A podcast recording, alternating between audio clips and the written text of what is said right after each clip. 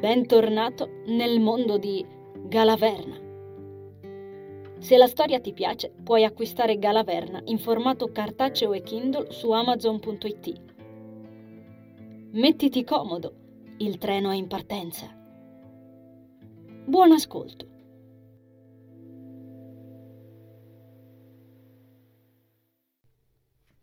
Carmen si scaraventò all'entrata del ristorante, accaldata e grondante di sudore. Ansimava come se avesse corso all'impazzata ed Andres pensò che doveva essere stato proprio così. La esaminò con sguardo attento, continuando a risistemare le sedie sulla balconata prima di cominciare a preparare i coperti. La donna tirò indietro i capelli con la mano, mettendosi in risalto i lineamenti morbidi.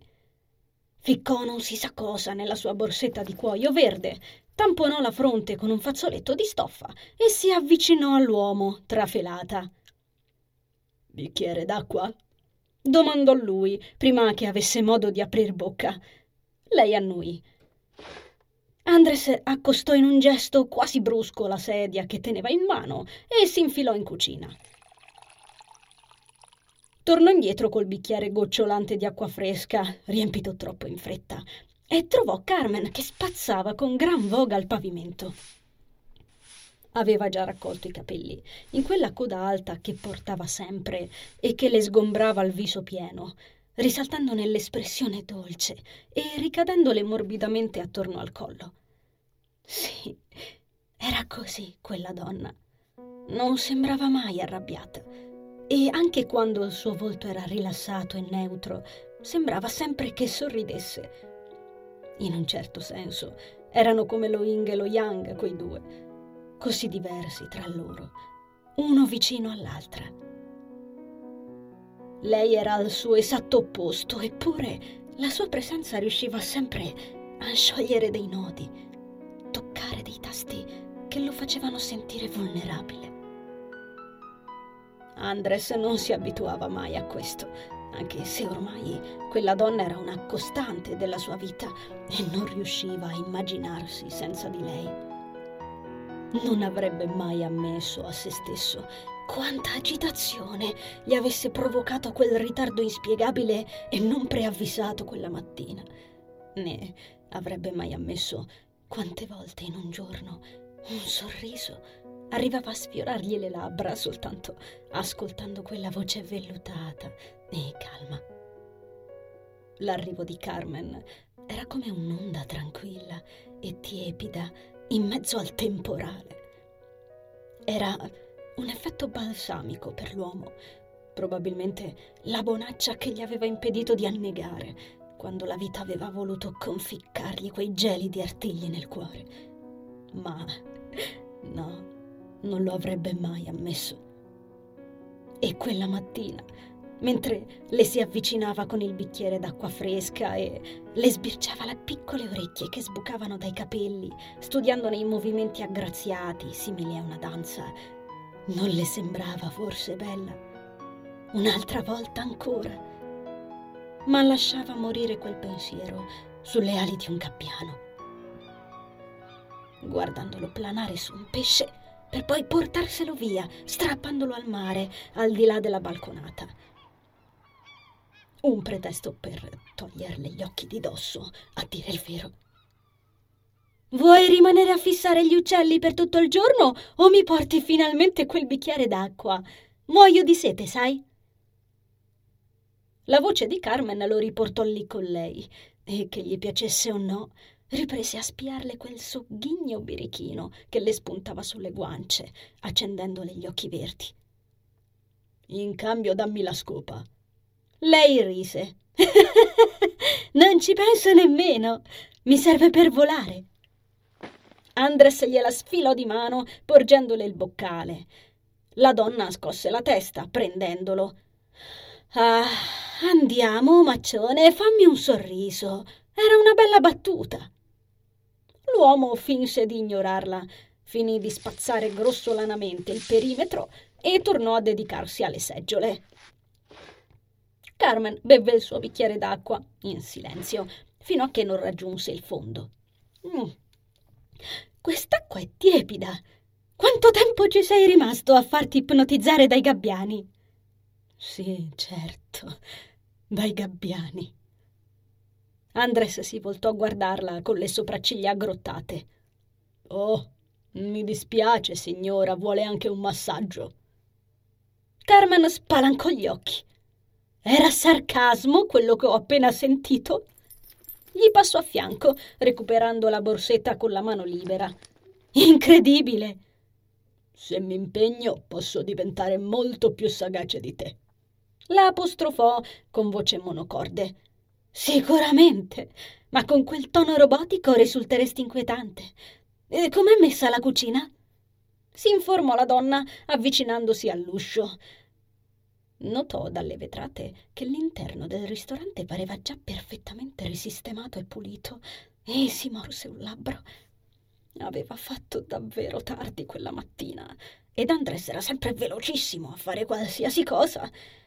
Non le aveva neanche lasciato il tempo di arrivare e sperò che almeno fosse rimasto qualcosa da fare nel cucinotto per farla sentire meno in colpa. Il locale sembrava tirato a lucido. L'uomo sistemò l'ultima seggiola e la raggiunse in un lampo. Ah, visto di peggio, rispose aprendole la porta. Carmen entrò e si infilò in cucina, attraversando le tendine antimosche. Sondò la stanza, arricciando subito il naso. Il tagliere lo riteneva ancora sporco, anche se si capiva subito che Andres si era dato da fare per pulirlo al meglio, ma a lei piaceva vederlo diventare così bianco da ferirti gli occhi. Sciacquò il bicchiere e lo appoggiò sul lavello in un rapido movimento fluido, continuando a guardarsi attorno. Il resto sembrava in ordine. Fin troppo in ordine per gli standard di Andres. Particolare. Era un uomo preciso, ma di norma non gli importava granché che la cucina brillasse o che i manici di tutte le tazze e dei boccali fossero rivolti nello stesso verso, come a lei. Non dava neanche troppo peso a qualche briciola rimasta sul pavimento, al canovaccio da cambiare anche se usato pochissimo, né a qualche gocciolina rimasta ad opacizzare le posate. Invece quel giorno, tagliere a parte, Aveva perfino lavato da cima a fondo la macchina per caffè americano, ultima delle preoccupazioni di Andres in quella cucina. E questo fu il primo sentore per Carmen che qualcosa stonasse. Se ne diede conferma trovando la porta finestra spalancata, solitamente veniva accostata al massimo, e il cortiletto di rimpetto alla cucina in perfetto ordine. La donna si affacciò nel balconcino attiguo scostando le tendine con la scusa di spostare una busta dell'immondizia perfettamente sigillata nel bidone già sgombro lì fuori e trovò quell'ordine quasi inquietante. Andres aveva anche riesumato il vecchio tavolo in granito rotondo e l'aveva sistemato al centro del terrazzo, con tanto di sedie col cuscino. Del vecchio tavolino di plastica logoro e malandato nemmeno l'ombra. La donna rinchiuse il pattume nel cesto, meditabonda.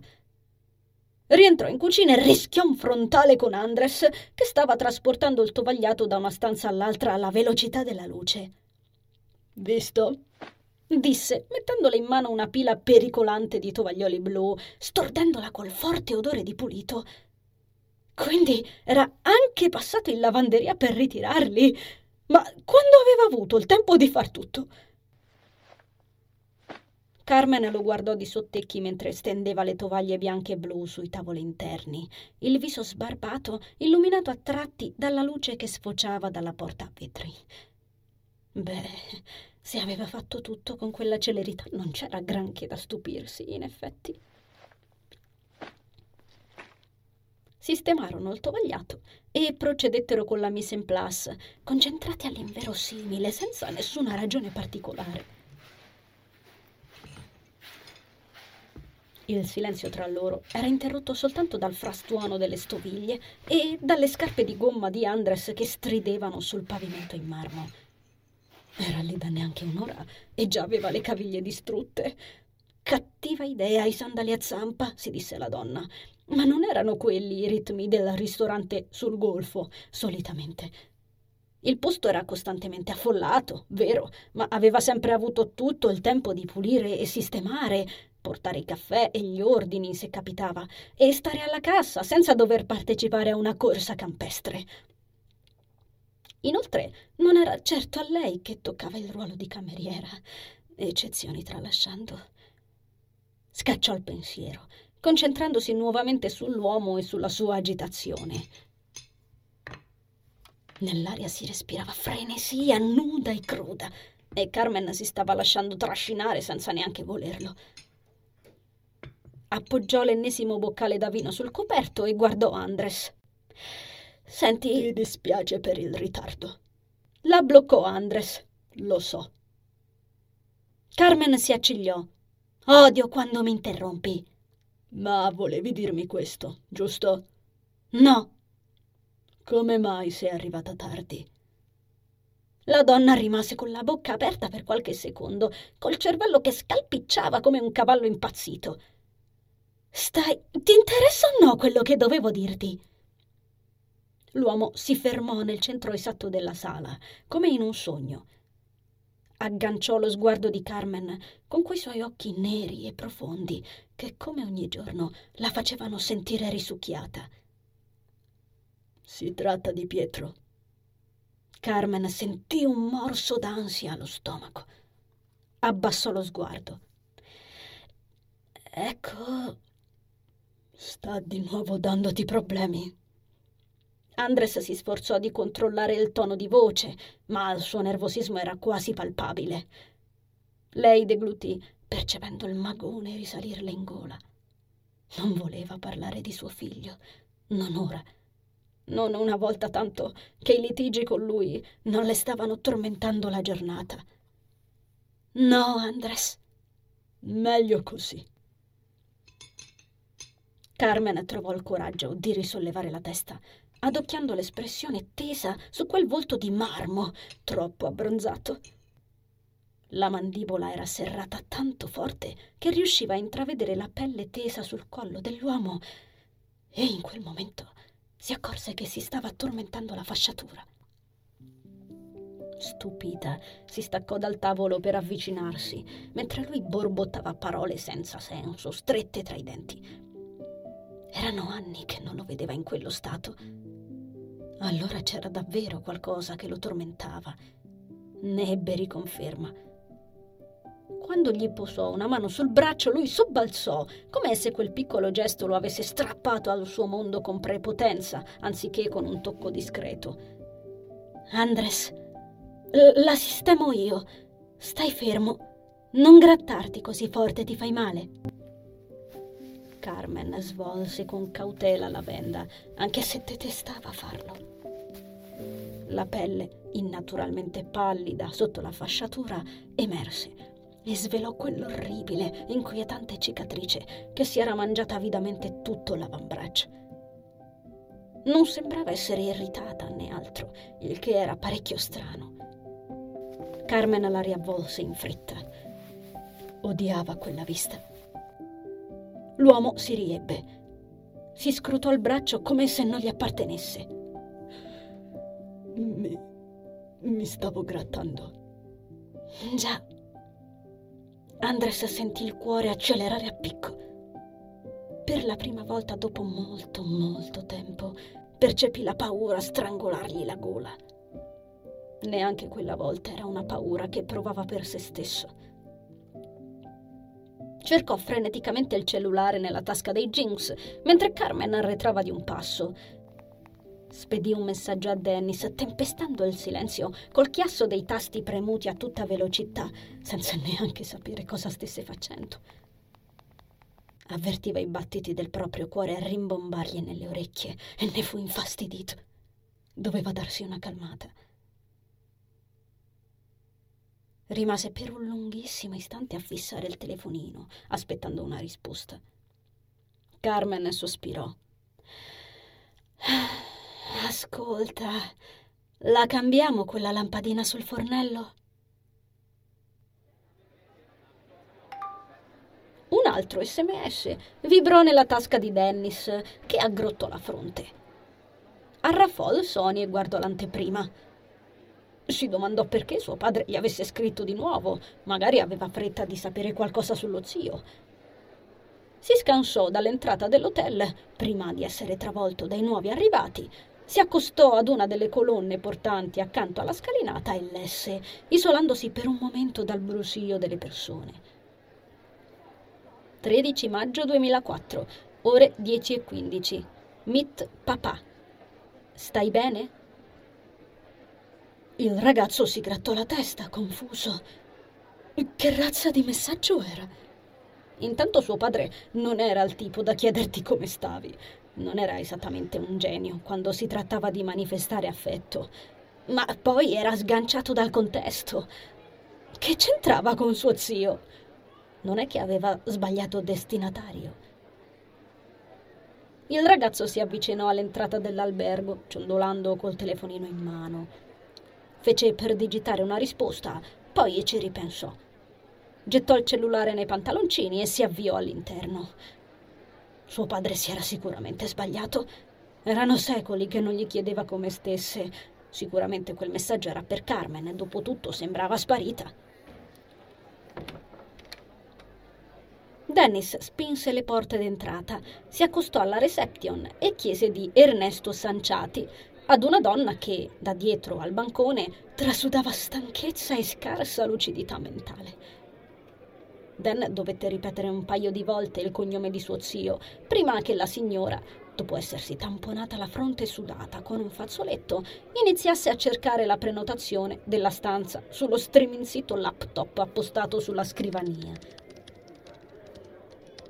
La ricerca sembrò durare un'infinità ed il caldo era insopportabile. Doveva pur verificare che fosse arrivato o no, non rispondeva alle chiamate. Dennis lesse di nuovo il messaggio di suo padre, traballando nell'incertezza. Poi prese a spaziare con lo sguardo attorno a sé, in attesa. L'hotel a quattro stelle, Conchiglia, era abbastanza affollato quel giorno, ma nulla a che vedere con l'alta stagione.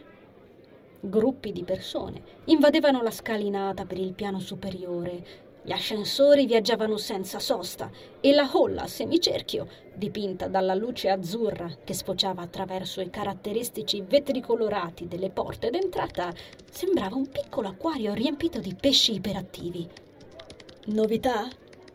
azzardò, rivolto alla donna, senza guardarla, tutto preso a sbirciare le persone vaganti nell'atrio. La donna aggrappò con molto slancio un telecomandino lì accanto, azionando il condizionatore sopra l'archetto d'ingresso. Un minuto, per favore, rispose, con la voce distorta da un'isteria non esattamente ben nascosta. Il ragazzo si trattenne dal sospirare per non peggiorare la situazione. Invece annusò l'aria lì attorno, come avrebbe fatto un cagnolino. Poggiò la chitarra accanto a sé. Gli piaceva l'odore buono degli alberghi, tutto quell'ordine e quella precisione che somigliavano a una recita teatrale. Tutte quelle persone eleganti al servizio del cliente, pronte a fare la loro parte con il sorriso stampato in faccia. Sì, insomma, tralasciando la donna dietro al laptop. Anche gli attori avevano il loro punto debole, immaginava. Amava quel via vai di sconosciuti dall'aria stanca o eccitata, quel brusio. C'era aria di viaggi, aria di mondo. Come al porto, anche se l'atmosfera che si respirava laggiù era un po' diversa.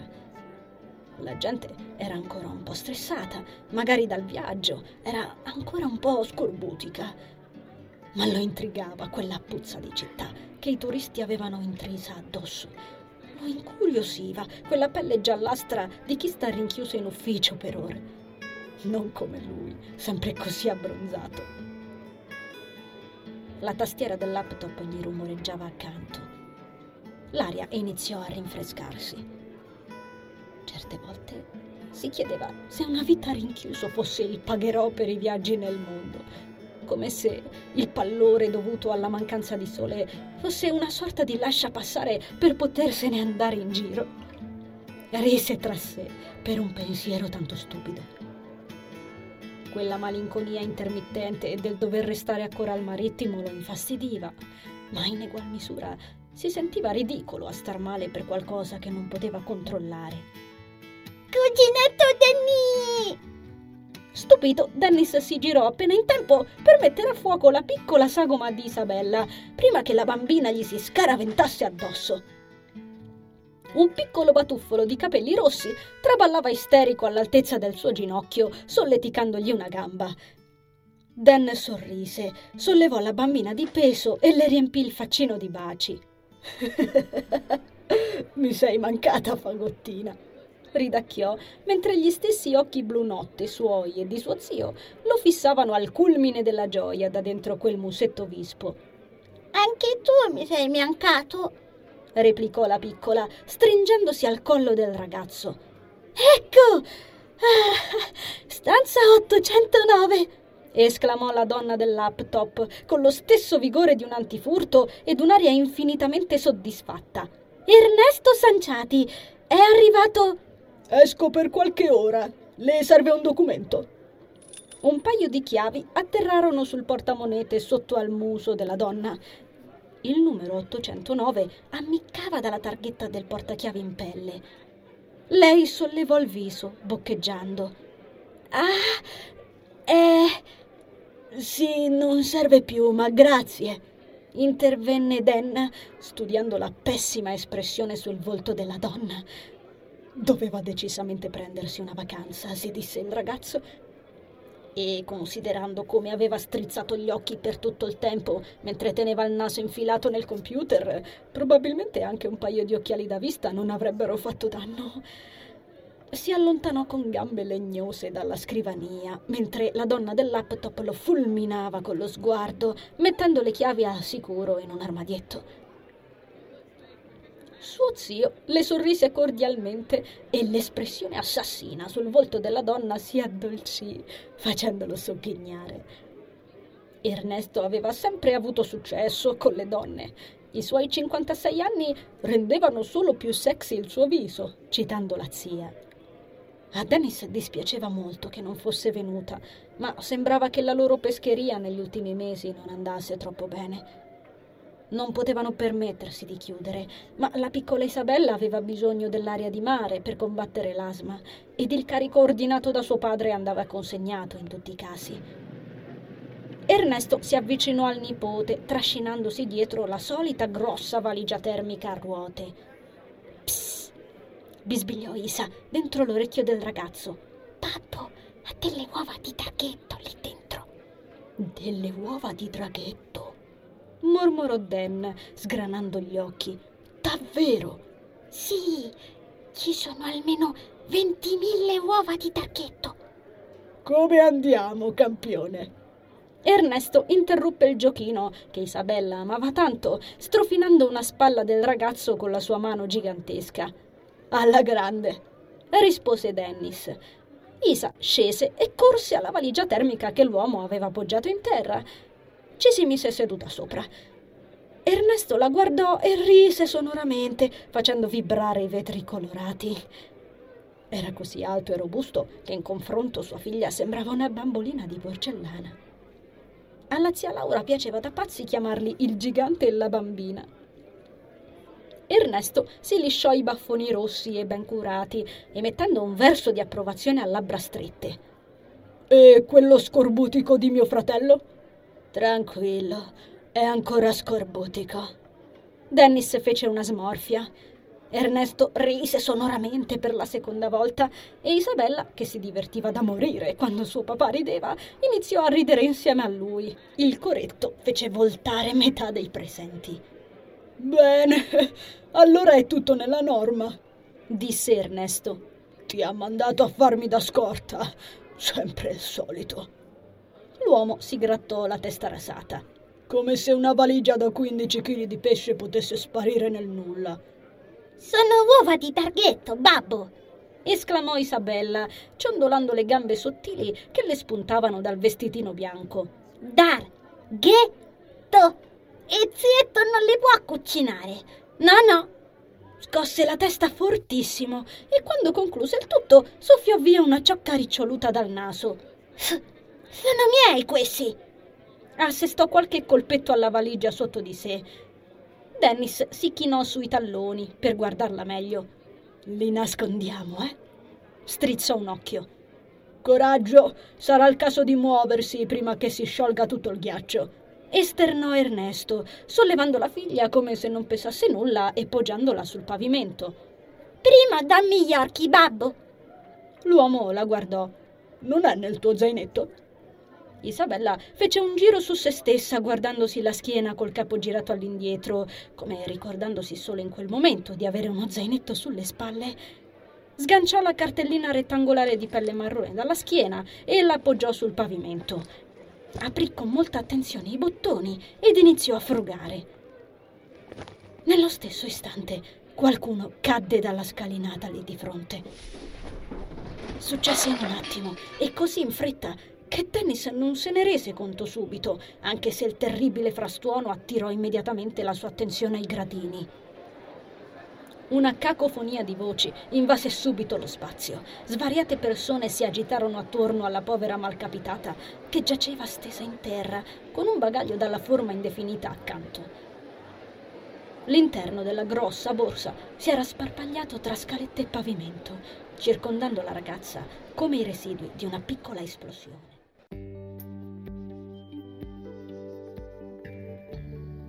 Caro viaggiatore, Grazie per aver ascoltato l'episodio. L'avventura continua il prossimo venerdì con l'uscita della nuova puntata. Ricorda di iscriverti al podcast ed attivare la campanella per non perderti le novità. Ti aspetto sempre qui. Conservo il tuo biglietto. A presto!